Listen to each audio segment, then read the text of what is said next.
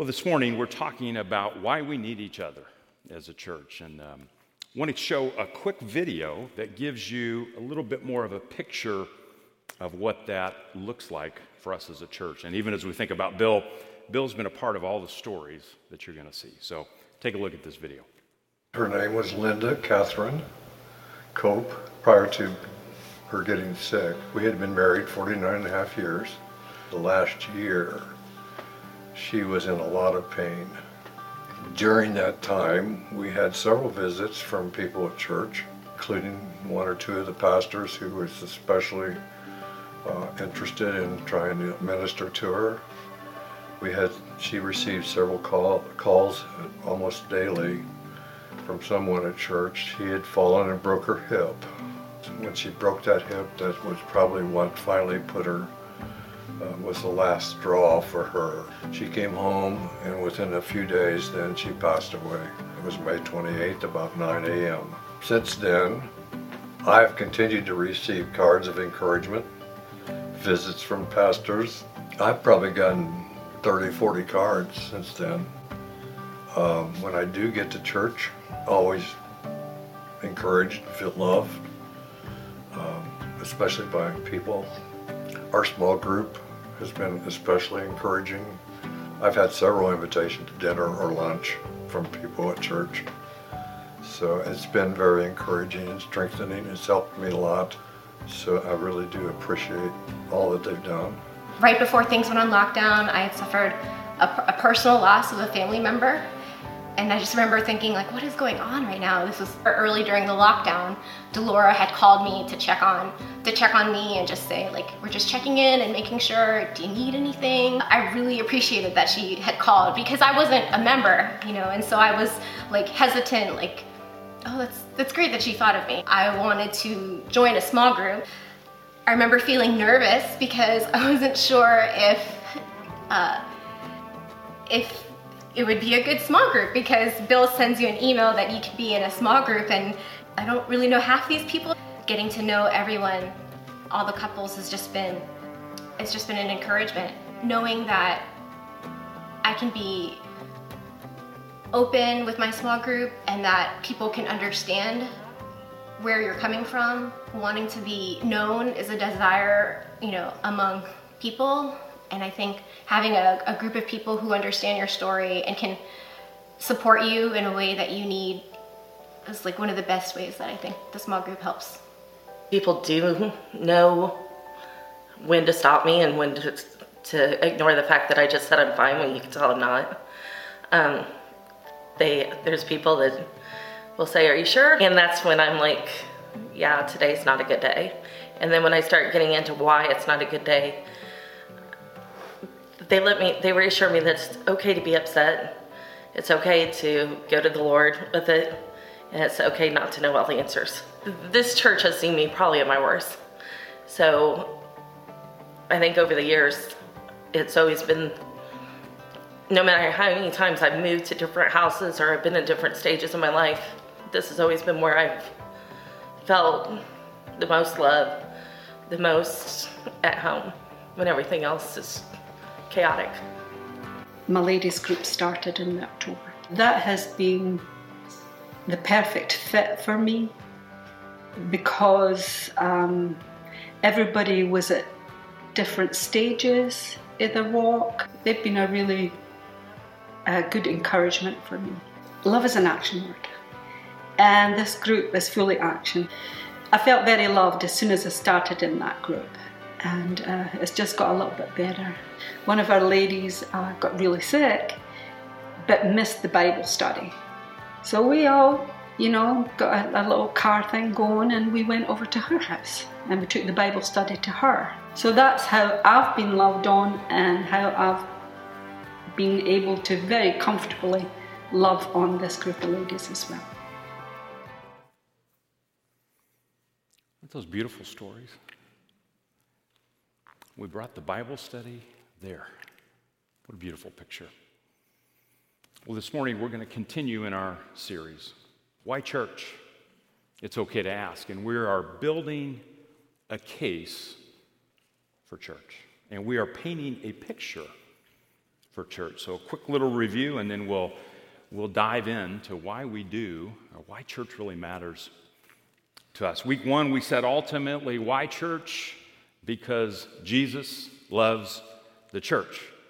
He died for the church.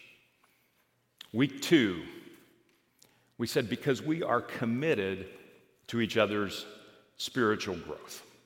That we said that we're in this together, we have, there are different parts of the body, we are here to equip one another, to care for one another, to challenge one another.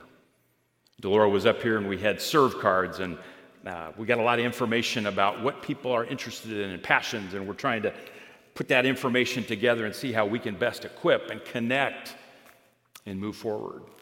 And then week three, we said because we were created to worship together. We were created to worship together, to give worth to God together.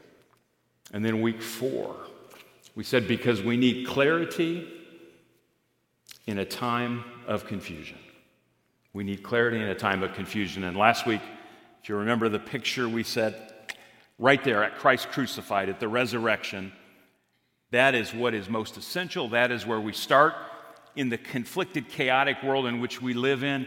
We want to think from the inside out and bring the gospel from the inside out. And then this morning, very simple. Why church? Because we need each other. Well, let me give you a little bit of a, a, a biblical picture of that, and then we'll dive in and see how we can make it uh, perhaps a little bit more real. One of the questions when you hear words like love and need and care, these are words that can mean lots of things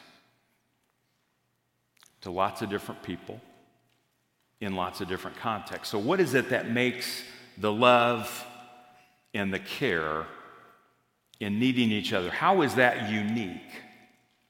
How is that special in the body of Christ? That's part of what we're going to answer this morning. And we have this, this kind of picture of the church in Acts 2 42, and it says, uh, They devoted themselves to the apostles' teaching and to fellowship. And we've, we've made the case that these two fit together, that we are, we are attached to the gospel, we are attached to the core teaching of the apostles, but we do this together. To the breaking of bread and to prayer. Everyone was filled with awe at the many wonders and signs performed by the apostles. All the believers were together and had everything in common. They sold property and possessions to give to anyone who had need. I want you to picture that for a moment. Anyone who had need. Every day they continued to meet together in the temple courts. They broke bread in their homes and ate together with glad and sincere hearts, praising God and enjoying the favor of all the people. And the Lord added to their number daily those who were being saved. Can you picture that church? Just imagine that for a moment the kind of love that was present. If we said, hey, everybody come together and sell what you've got and we'll pool it, how would that go over? but sometimes when I look at this early picture, and this is like, this is so close after the resurrection. This is, this is after, you know, Peter has preached this sermon and, and 3,000 have come, and we have this idealistic view of church, of what it looked like. And then I look at today and I see such a disconnect.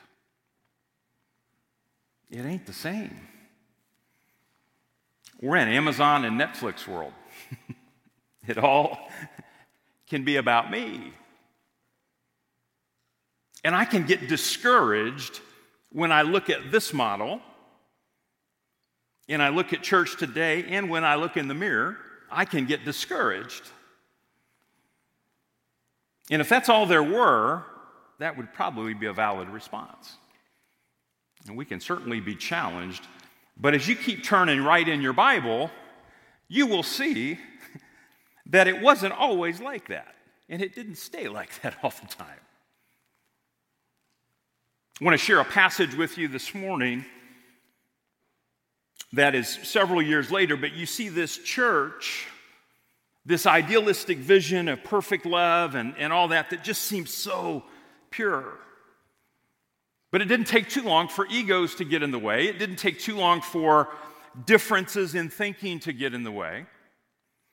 I'm going to take you to Paul's letter to the church at Galatia,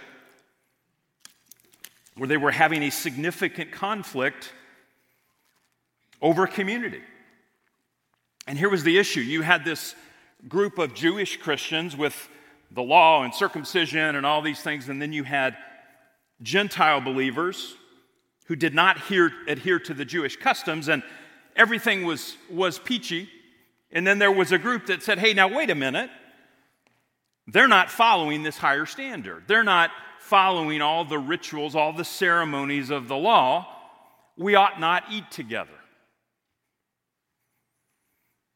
Even Peter, even Barnabas, son of encouragement, bought into this. And Paul says, hey, time out. Stop. This is out of bounds. This is not in line with the gospel. We ought to be together.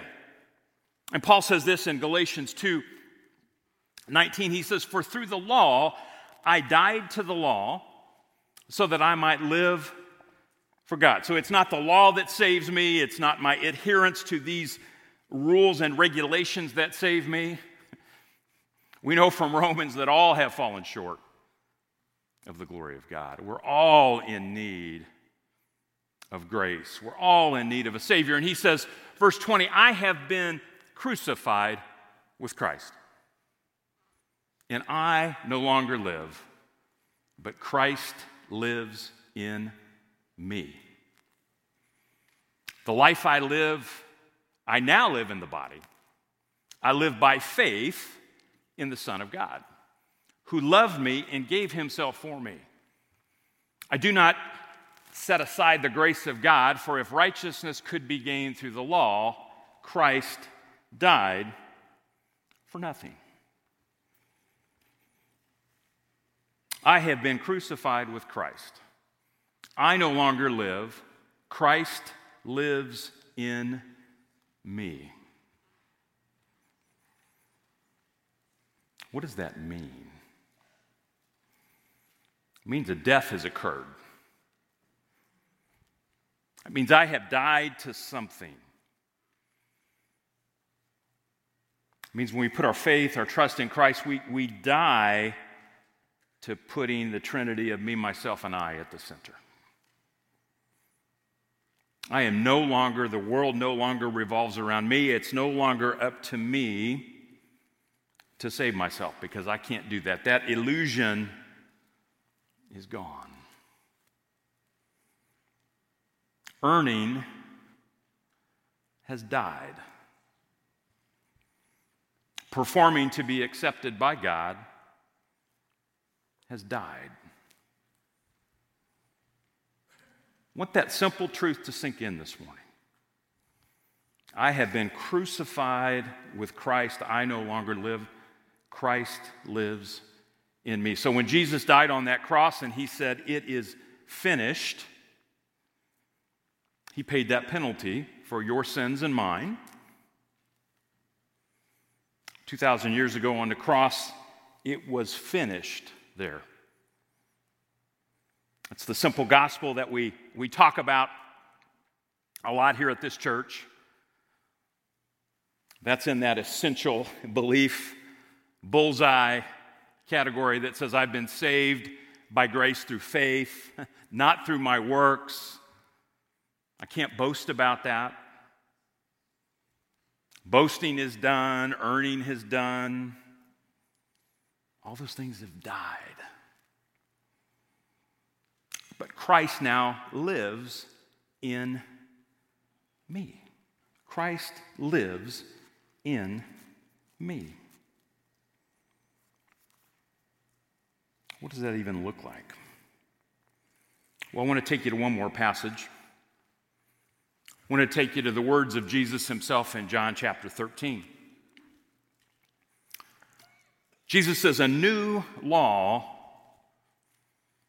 I give you love one another as I have loved you. So you must love one another.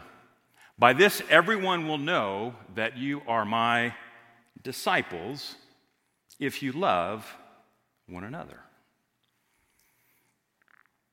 Now, if you've been in church for any length of time or you've paid attention to anything regarded to Jesus, you know that Jesus and love go together. The word I want you to think about, though, in this is the word new. Jesus says, I give you a new commandment, a new command. Not a suggestion, not a, it would be nice if you did this, not a, after you've already met your own needs, consider this. But I give you a new command. Now, if you're a bit of an Old Testament scholar, you know that these words to love did not start in the New Testament, they go all the way back. The greatest commandment to love the Lord your God with all your heart, mind, soul, and strength, and to love your neighbors yourself were not new inventions, but Jesus said, This is a new commandment, a new command. I had to scratch my head on that this week and say, why, is, why does he say new? Why new? There's a lot of ways we can answer that. We can talk about, we can talk theologically about the new covenant, and we can, we can go into all types of things about the gospel and how Jesus paid the price for our sin and all that good stuff in Romans we talked about. And that is all true. But the new command is now very simple Jesus is present. Jesus is present in that love. Jesus is present in that love. As I look at Rick and Joe, always in the front row looking good, and I said, I, if, I, if I love you and you love me, Jesus is in that. Jesus is in that love. That's part of what makes it new. There is a new presence. There is a new presence in that love. Great theologian, heroic life, man by the name of Dietrich Bonhoeffer. Wrote a couple famous books called one Cost of Discipleship, another one Life Together, from which this comes from. And I think Bonhoeffer, think back, Nazi Germany, where so many of the churches just kind of rolled over and, and let Hitler do what he was going to do. Bonhoeffer and some others stood up. So much to the point, though, so much to the point that uh, Bonhoeffer ended up being executed for being a part of a movement to get rid of Hitler. Fascinating story. But Bonhoeffer, in his book Life Together, says this Christian community is not an ideal to be realized. It is not an ideal to be realized, it is rather a reality created by God in Christ in which we may participate. Let me say that again. It is not an ideal to be realized. I don't simply look at Acts 2:42 to 47 and say, "This is the ideal, this is the standard. Now work your tail off to hit that." It is rather a reality created by God in Christ in which we may participate. The more clearly we learn to recognize that the ground and strength and promise of all our fellowship is in Jesus Christ alone, the more serenely shall we think of our fellowship and pray and hope for it. Let me break this down for you because let, let's think about this for a moment. I want you to think about this idea that Christ is with us. that Christ is at the center of our fellowship. What does that even look like? To say Jesus is present with us. I mean, when, when, when my daughter was little, she had imaginary friends. Anybody have imaginary friends growing up, or your, your kids? I think there was Sally and Pal, and I remember just the, the, the sliding glass door being open, open in the winter and, and shut the door. Well, no, we got to let Pal in. Well, I don't see Pal. Maybe for some of you, Jesus seems like an imaginary friend that some can see and some can't. Maybe for others, you, you think of the presence of Jesus and it's, it's simply an idea. It's a good concept, it's a nice model to follow. Oh, it's so much more. It's so much more. When we think of Jesus and we think of, of following him, we think of following him. And we, you know, we, we teach from the Bible and we do, we do classes and we explain things and we say, hey, you know, as, as Paul told us, don't conform to the pattern of this world. It says this in Romans 12. Pattern of this world, it's all about you, it's, it's all these other things. But be transformed by the renewal of your mind. And we, we say, yes, we want to as we follow Jesus, we want to think clearly. We want to think clearly. Okay, you come to the core beliefs, you, you, you do the biblical conflict resolution class, and you, you, you develop a framework, a mindset that's different from the world. And it's truth. And we say, yes, yes, this is true. This is my head. I got to think right. And then we say, you know, you, have got some hands here, and we want to we want to call you to action. We want to help the most vulnerable. I think of so many people that are hurting and vulnerable, whether it's locally, whether it's the Afghani refugees, so uh, overwhelmed with burdens, where we can say, as we follow Jesus, we, we extend our hands in practical love. And we can say, join a group, take a step, do, do, do. Doing is good. Okay? So there's a head and there's a hands. But sometimes we forget the heart. We can forget the heart. We can forget or not emphasize as much or not, not experience the heart of what it means to say that Jesus is present with us. That Jesus is present with us. The simple truth I want you to walk away with today is this. When we are together, we can see more of Jesus. If Christ is in you, that's what Paul says in Galatians 2:20. I no longer live, but Christ lives in me. If Christ is in you, if Jesus is in you, and Jesus is in me, when we are together, we can see, we can experience more of Jesus himself. The God of the universe, the God who created the world, his presence through the Holy Spirit is in you, is in me, and when we're together, we can experience more of Jesus.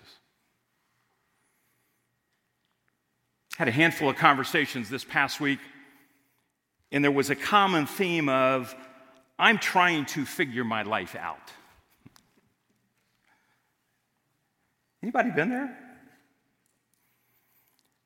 in your 20s, 30s, 40s, 50s. I can keep going, but I am trying to figure out my life. I am trying to figure out my life. And one conversation in particular went something like this Well, I'm trying to understand who God is, I'm trying to figure out what it looks like to pray. I'm trying to really understand what I believe. And I think I need to go on this journey by myself first. And then when I get it figured out a little bit, then I'm going to connect with the church. And I said, You're absolutely right. Call me in 10 years and we'll figure it out. I said, No, no, no, no. That's not the way to do it. That's not the way to do it. Let's do this together. Because when we're together, we can see, we can experience more of who Jesus is. If you're going to sit in this conflict resolution class, you, you need Jesus in the room when you're having a hard conversation. It's not your brain and my brain. We need Jesus here. We need the Jesus that's in you, the Jesus that's in me. It ain't different Jesuses, okay? I'm not saying that, but, but we have different gifts, different experiences, but as followers of Jesus, Christ is in us. So when we're together, we have more of Him, even less of us. My friends, that's a beautiful picture of community. That's a beautiful picture of what it means to be together. That's a beautiful picture of why we need each other. I've been crucified with Christ. I no longer live. Christ lives in me. By faith, faith, I can't see it, I can experience it. I know that it's true. And it's not just a figment of my imagination. I know it's true. Why do I know it's true? Because Jesus died on the cross and he rose. He rose. Paul says, I'm going to preach Christ crucified. That's where I'm going to start. I'm going to finish with the resurrection, and that's why I know it's true. And then I can live, you can live, we can live together a life where we can say, I've been crucified with Christ. It doesn't have to be, my love doesn't have to be transactional anymore. I don't have to give to get something back from you because Jesus already paid that price. Amen? Now, at this time, we're going to live that out a little bit. And I would invite you to come to the communion table.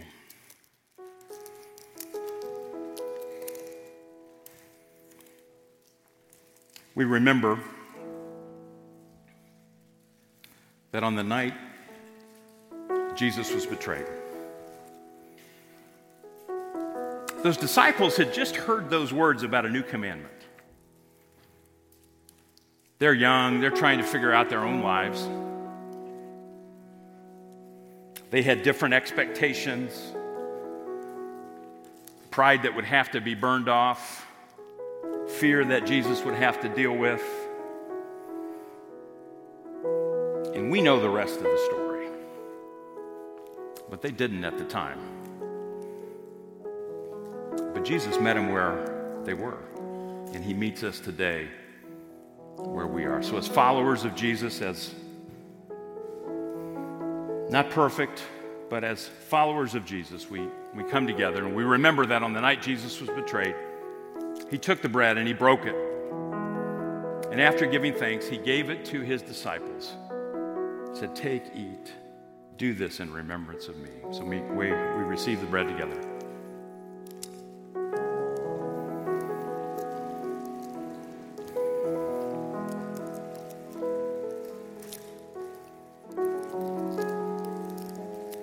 And in the same way, Jesus took the cup.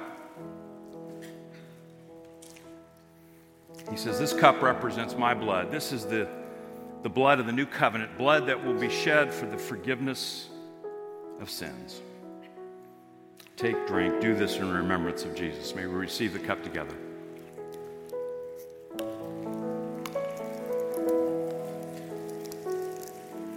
Would you pray with me?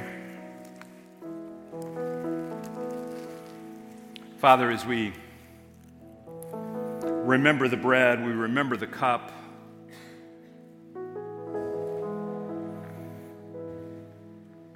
While this is a wafer and a, a cup of juice and plastic, and we're over 2,000 years ago to the events that we remember, we thank you that you are present with us now. That you are actually present with us. So I would pray now that we would together experience your presence. And I would even pray that if there was someone today who did not experience your presence, does not know you, that they would simply come and respond to the invitation to participate, to be a part of your community.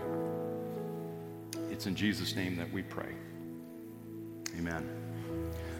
Well, on that note, as we prepare to, to sing, I would want you to know that we do have tables available. If there's something in the message that you heard, or a song, or God is stirring in your heart, don't go it alone. Don't go it alone. We have men and women who would be glad to pray with you, pray for you for any reason.